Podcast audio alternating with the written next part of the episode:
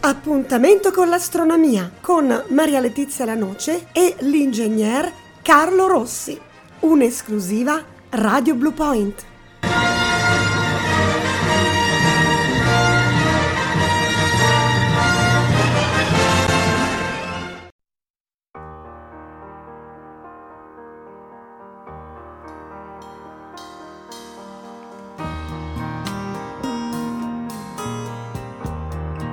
Radio Blue Point, non solo musica, non solo notiziari, una rubrica speciale è quella che va in onda tutte le settimane qui su Radio Blue Point con l'ingegner Carlo Rossi e le puntate dedicate agli approfondimenti e in particolare all'archeoastronomia.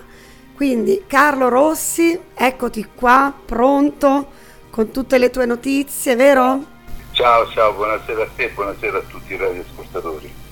Allora, sai Carlo che noi da qualche mese ormai siamo operativi anche su Roma e Latina e ci arrivano delle mail, dei messaggi anche da quella zona di persone che ascoltano le nostre trasmissioni e che ci fanno dei complimenti per, eh, per tutti questi approfondimenti che noi proponiamo, facendo un po' di divulgazione scientifica anche attraverso la radio, che non è una cosa tanto comune. Eh? Ah, è rara.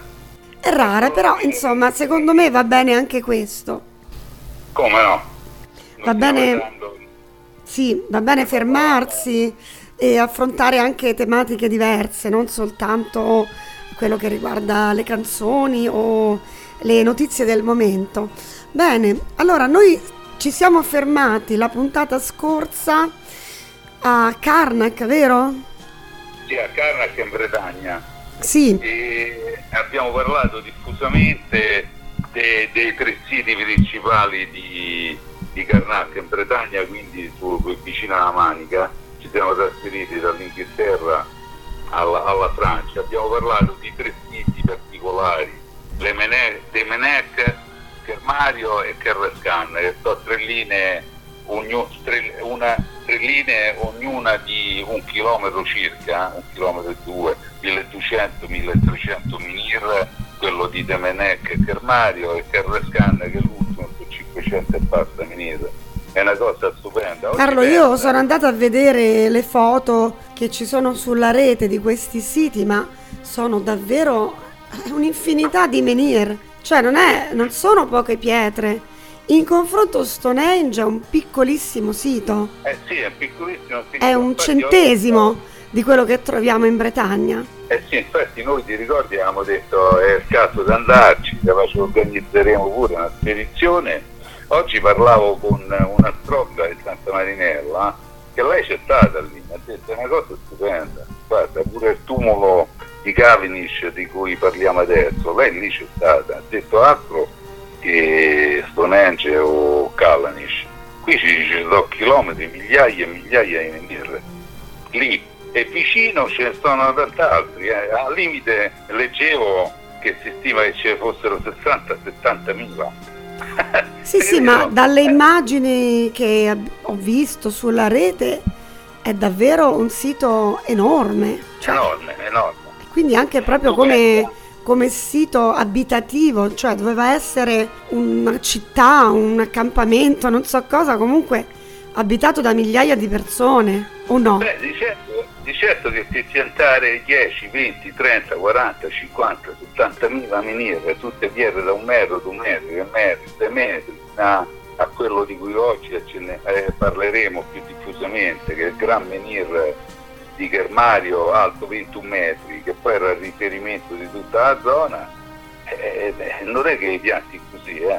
eh c'è difficile piantarli con una macchina eh, attuale, perché deve fare buco, deve forarle, deve lavorare la pietra, infilare nel terreno e, e in maniera solida che resistono nei millenni. Se questi ne hanno piantati sessanta settantamila, immagina che opera che hanno fatto, una cosa, una cosa proprio al di fuori del comune. E poi diciamo dell'allineamento, no? Perché c'è l'allineamento di De Menec che è il principale, milleduecento menhir un chilometro su dieci dodici file, che è allineato su tutte le strade, quindi quando sorgeva il sole al, all'inizio d'estate eh, era allineato, tutte queste pietre sono allineate così. Poi c'era quello di Kermario Ida. Invece abbiamo visto che l'ultimo di Kerlescan è un po' più piccolo, sono cinquecentocinquanta, circa seicento menhir, quindi pietre da un metro, un metro e mezzo, due metri di altezza, abbozzate. Questo era più piccolino ma è orientato al, all'equinozio di primavera, est-ovest, esattamente a est-ovest.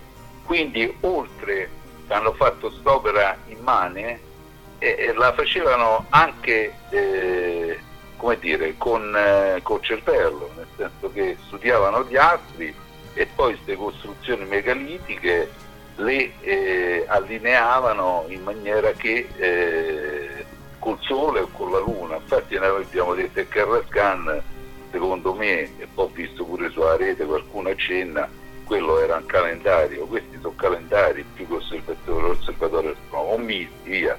E comunque quello l'ultimo abbiamo visto di Kerlescan, quello poteva essere benissimo un calendario lunare e un calendario solare insieme, misto, ne abbiamo parlato l'altra volta. Carlo, ricordiamo a... ai nostri ascoltatori di che periodo parliamo, cioè quante migliaia eh. di anni fa è accaduto tutto stiamo... questo? Eh, stiamo parlando forse prima di Stonehenge, eh, quindi siamo a tremilaquattrocento avanti Cristo. Io dal, dalle pietre, uno lo vede un pochino pure dalle pietre, no? Come sono eh, consumate dal tempo, dal tempo, dalla pioggia, dall'umidità, i raggi solari. E si vede benissimo che Callanish in Scozia eh, e questi di Carnac sono più antichi di Stonehenge, quindi risalgono al tremilaquattrocento.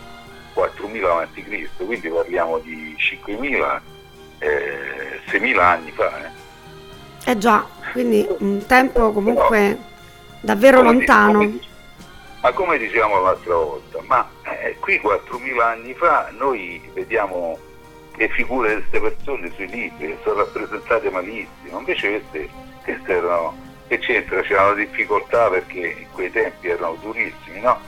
Erano persone super intelligenti, hanno fatto delle strutture micidiali, hanno studiato il moto della luna in dettaglio, il moto del sole, i calendari, i primi calendari civili.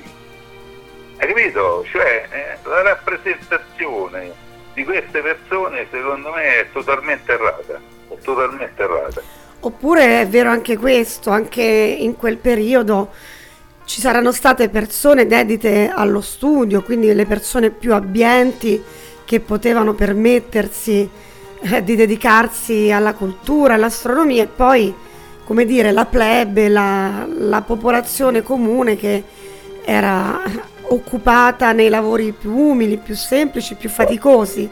Quindi questo sempre, questo sempre, è stato sempre così, la cultura sacerdoti, no? È stata sempre un qualcosa a- accessibile alle persone più ricche, perlomeno come nel passato. Egitto, come in Egitto, no? I sacerdoti, l'astronomi, gli astrologi erano favoriti anche in Cina. Sì, ma anche però nell'antica Grecia. Ricordato... È eh, stato sì, sempre così. Ricordato... Sì, sì, però noi abbiamo ricordato anche Stonehenge, dai studi che sono stati fatti dagli esperti, poi il popolo, è, è lì il bello di Stonehenge, secondo me. Perché Stonehenge hanno reso Eh, questi monumenti e studi fruibili al popolo, perché sembra che due volte l'anno ai solstizi da tutta l'Inghilterra piovesse dalla gente, si muovesse mesi prima andando lì a piedi e si radunassero lì e, e osservassero e osservavano il moto del sole, la luna, e quindi si radunavano tutti e questi monumenti erano fruibili al popolo. Bellissima questa cosa, sì, no? Erano un punto eh. di incontro, di, di celebrazioni, eh sì. di feste popolari. Sì, sì, questo senz'altro, però io dico, chi si occupava di studiare gli astri non eh, era sì. sicuramente la gente comune. Chiaro, chiaro. Poi erano pochi privilegiati. Che... Esatto, ma noi abbiamo detto pure che poi, eh, siccome questi studi loro c'erano pure a dietro, no? C'era una carta, un registratore, no?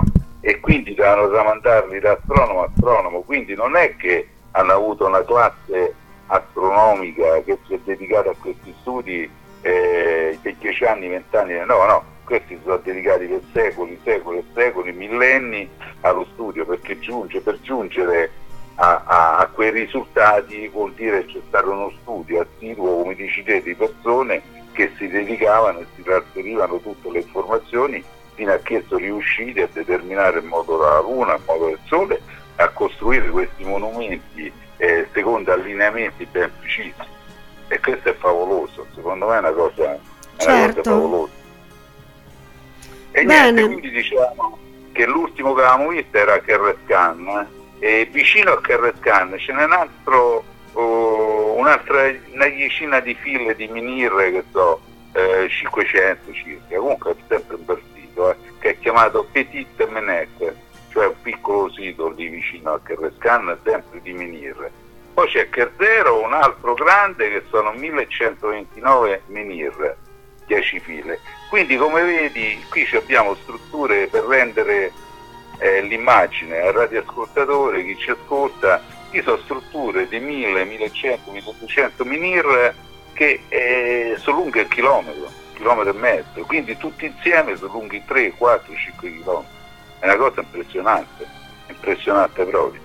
Poi c'è un, un sito di Camarra, un tre che io non lo conosco, che sta a duecentoquaranta metri, però soprattutto c'è il Gavrinis, che è in pratica un tumulo dolmen, un tumulo eh, come rappresentazione per radioascoltatori, in televisione l'hanno visto le volte, vedo queste strutture enormi a forma di metà melone, no? Alto, dieci, venti, sì, trenta, certo. quaranta metri, largo quaranta, cinquanta, cinquanta, pure cento metri, e ci sono pure in Italia. E questi erano strutture enormi, in genere dedicate alla, al culto dei morti per questioni religiose. Infatti dentro queste strutture si trovano strutture funerarie o laddove veniva praticata la religione, e lì all'interno ci sono i cosiddetti dolmen. I dolmen sono strutture murarie composte da colonne, ma non colonne tonde come facevano i romani egizi, più abbozzate, de, quindi delle strutture molto alte, quattro, cinque, otto metri, con sopra delle lastre di, di, di, di pietra, e chiudevano tutta questa struttura con delle camere, e queste sarebbero i dolmen. In particolare Gavrinis si trova su un isolotto lì vicino ai siti dove abbiamo detto prima, che ai tempi stava fuori dal mare, sulla terraferma, adesso è raggiungibile solo quando c'è la bassa marea, e inoltre eh, mezzo allagato, diciamo.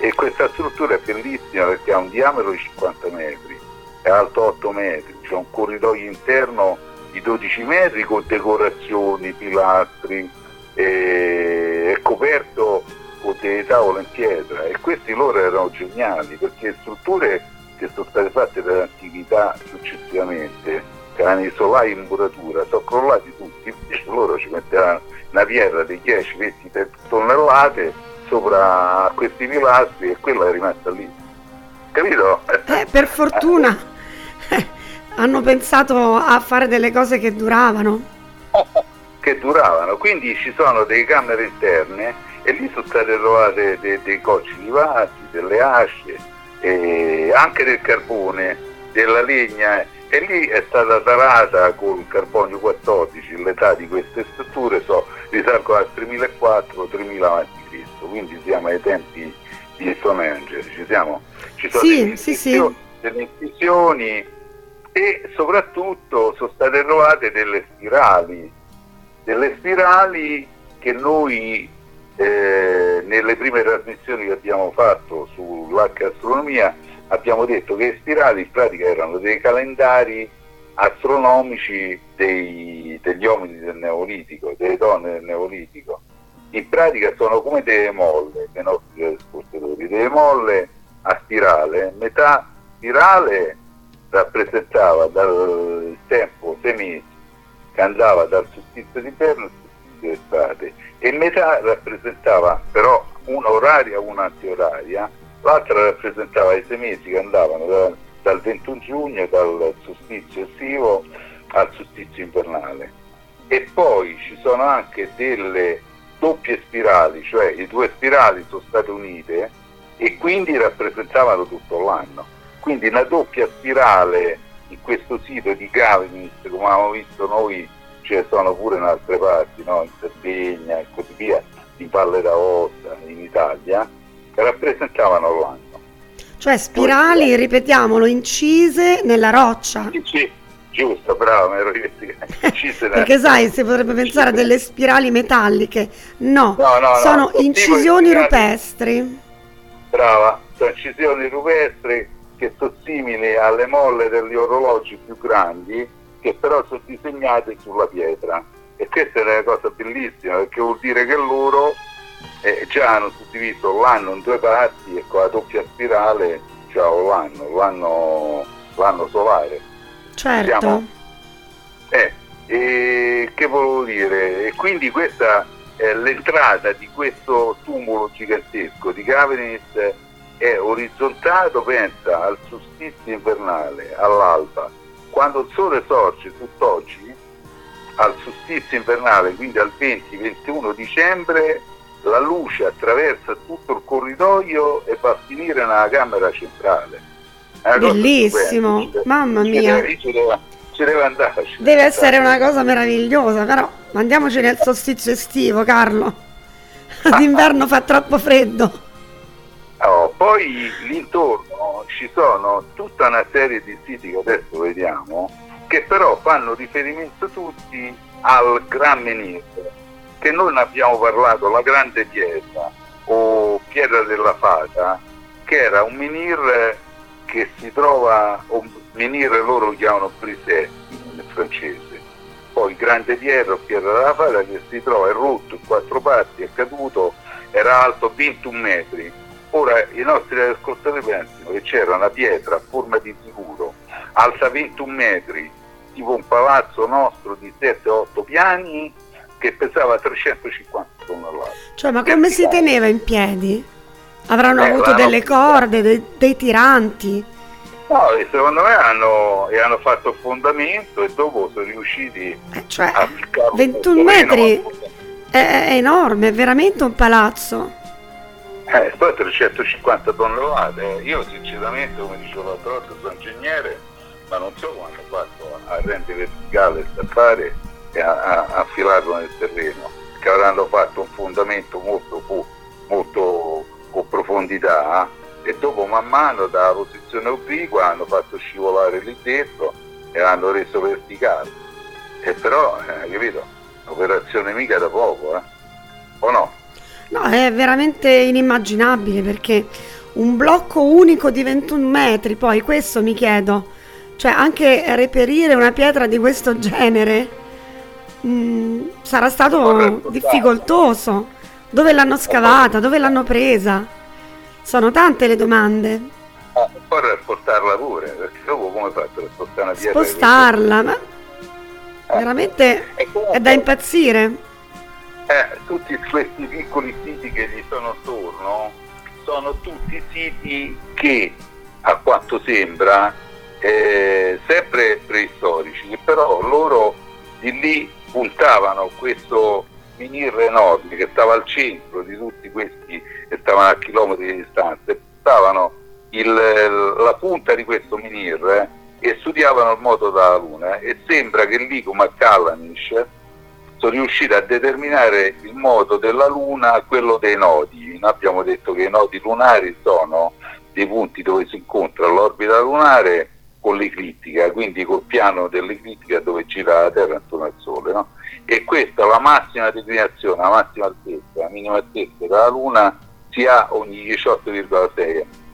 E quindi pure a Carnac, come in, a Stonehenge, come a Callanish, Scozia, E, niente, gli uomini del Neolitico di tremila quattromila avanti Cristo hanno determinato la, questo periodo de, de, della, della Luna, massima e minima declinazione, che è diciotto virgola sei anni. Ti ricordi, abbiamo detto pure uno scrittore romano, Diodoro Siculo, sì, primi, ai, tempi, ai tempi di Cesare e così via, ha scritto proprio questo. Dice: guarda che in linea con la Terra eh, dell'Iperborei, Eh, la Luna c'ha questo movimento, c'è molto basso, molto grande, c'è la massima, la minima altezza. Quindi era un fenomeno conosciuto, certamente, c'è poco da fare. Quindi grazie a questi astronomi è stato determinato il moto della Luna tremila quattromila anni avanti Cristo. Poi c'è un altro tumulo bellissimo che è Moussoin, eh, vicino Carnac, che copre pensa un rettangolo di quaranta metri per ottantanove metri, alto otto metri, e poi è tutto ricoperto, è un tumulo, e sopra questo tumulo c'è un menhir da eh, due metri, da cui si punta quello, si puntava quello da ventuno metri. Quindi hai capito, c'erano tutte queste strutture a terra su tumuli, poi c'era questi menhir due, quattro, mo ne vediamo un altro da sei metri, a due, tre, quattro, cinque chilometri, che puntavano tutti su sto menhir gigantesco, questo da ventuno metri, eh, ma... che speriamo, ma... speriamo che lo rimettano in piedi. È come se fossero delle antenne collegate, non lo so. Mm. Eh, eh, eh, quello, diciamo, Dice, oggi non, non è che avessero dei trasmettitori o cose di questo genere, però chissà, chissà se utilizzavano. No, loro, loro in pratica, secondo me, dai, dai studi che sono stati fatti, hanno eretto prima in quel punto sto benedetto menhir alto ventuno metri e trecentocinquanta tonnellate. Poi tutti intorno hanno fatto una serie di piccoli osservatori astronomici e di lì, puntando la punta di gioco di parole, la punta di questo menhir gigantesco, studiavano il moto da Luna. Incredibile. Diciamo, sì. È incredibile. E dicevo, questo sito qui del Moussoin è, è molto grande, c'è in cima questo, questo, questo menhir. Poi vicino lì c'è un altro di menhir alto sei metri, sempre su un altro tumulo, da cui si studiava il moto del Sole, e si trova Kul Park Menhir a due chilometri da Gran Menhir, quindi tutta la cosa, nel senso che è chiaro che loro hanno eretto al centro, come dicevi te, invece dell'antenna ce l'hanno le pietre, invece di tanti radiotelescopi come facciamo noi, loro c'erano tanti piccoli menhir e tumuli da cui puntavano alla punta di questo grande menhir e andavano a studiare a moto della Luna. Quindi questo grande menhir non è stato messo lì a caso, capito? Ah certo, è nulla è casuale. È messo... Eh, perché gli serviva. Poi a Kerloas c'è un altro menhir alto nove metri, che è il più grande menhir eretto che è rimasto in piedi. Pensa che c'è una circonferenza di cinque metri. Alto nove metri, quindi è enorme. Enorme, cinque metri di, di, di, cir- no, di diametro o di circonferenza? Di circonferenza. Ah, cinque metri di circonferenza. E pensa che questo c'è una particolarità, che c'è una scalanatura in tutta l'altezza, quindi per nove metri a un lato del menhir, e nel giorno... Eh, come dire, al tramonto del sole, al solstizio estivo e nei giorni vicini la luce passa a raso proprio su questa, su questa scanalatura, e questo dimostra chiaramente che loro hanno ben studiato il moto del sole e conoscevano il solstizio estivo e così via. Certo. Ultimo, ultimo, dimmi, dimmi. No, no, dico, ogni volta che parliamo di queste popolazioni sono sempre più sorpresa e meravigliata del loro progresso.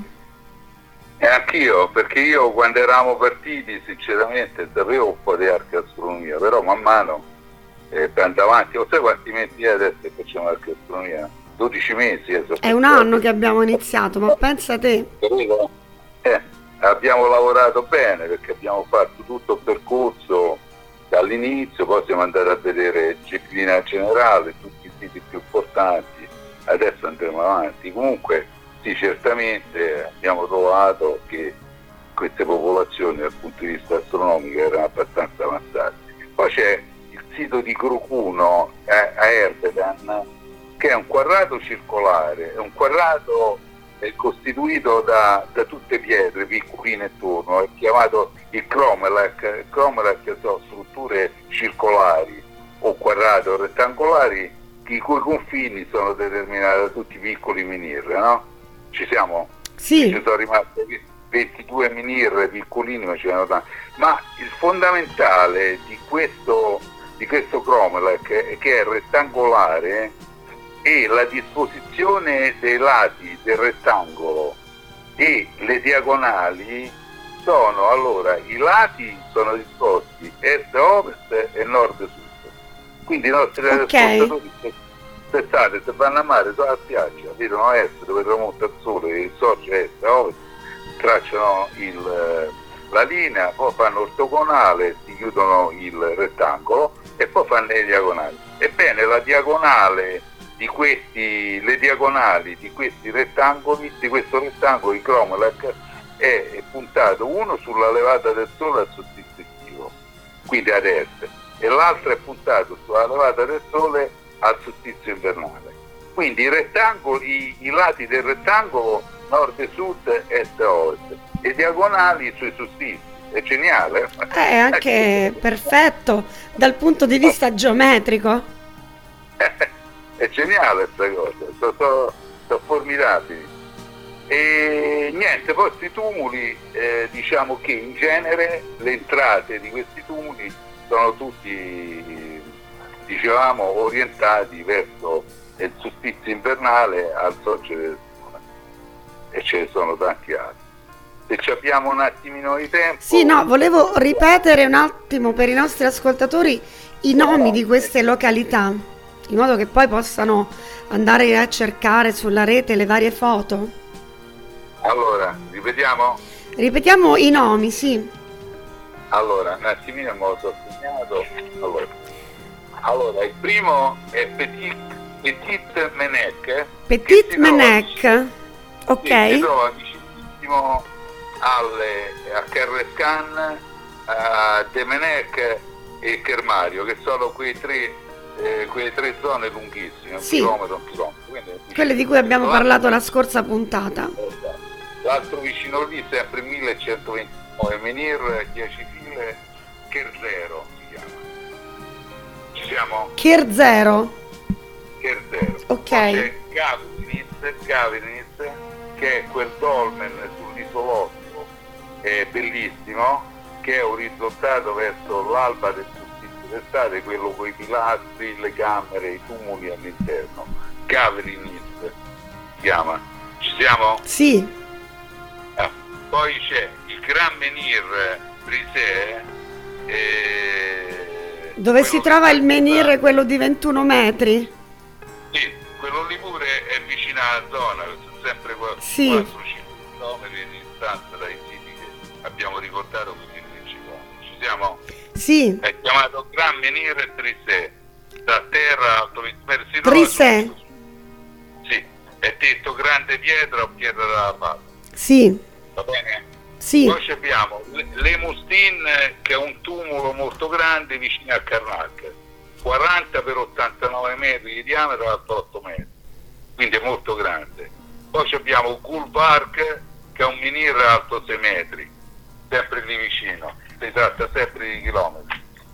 Poi il menhir di Kerloas, che è alto nove metri, è il più alto eretto, ha una circonferenza di cinque metri. Ci siamo? È questo che c'ha questo vico nella pietra tracciato per tutta l'altezza, quando il sole al solstizio estivo e vicino a quei giorni eh, illumina al tramonto esattamente questo, questa scavalcatura sulla pietra.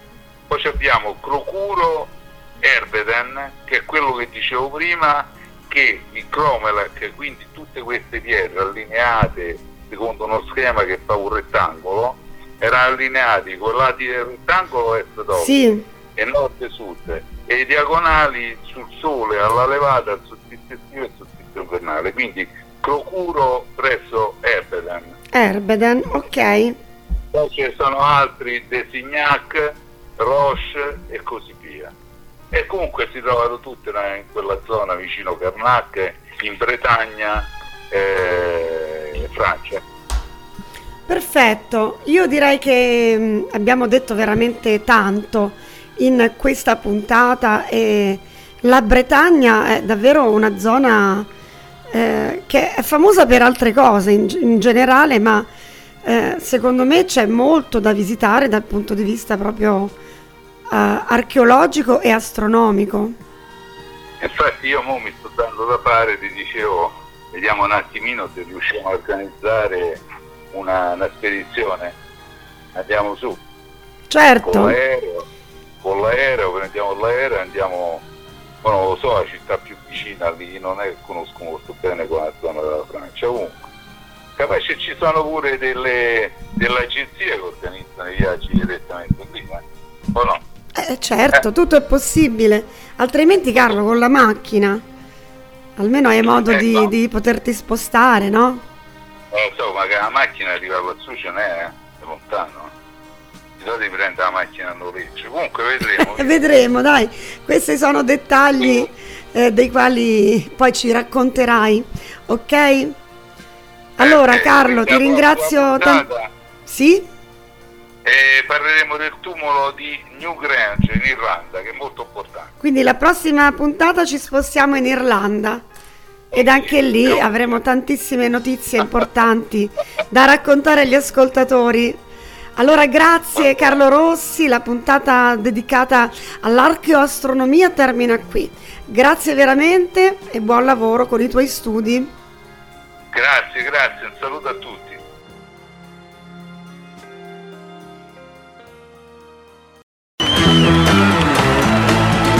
Dal millenovecentosettantotto Radio Blue Point, effe emme su Lazio e Toscana, D A B su Roma e Latina, Alexa, streaming w w w punto radio blue point punto i t. Per la pubblicità su Radio Blue Point tre nove due cinque zero zero nove cinque tre zero, tre nove due cinque zero zero otto due due zero.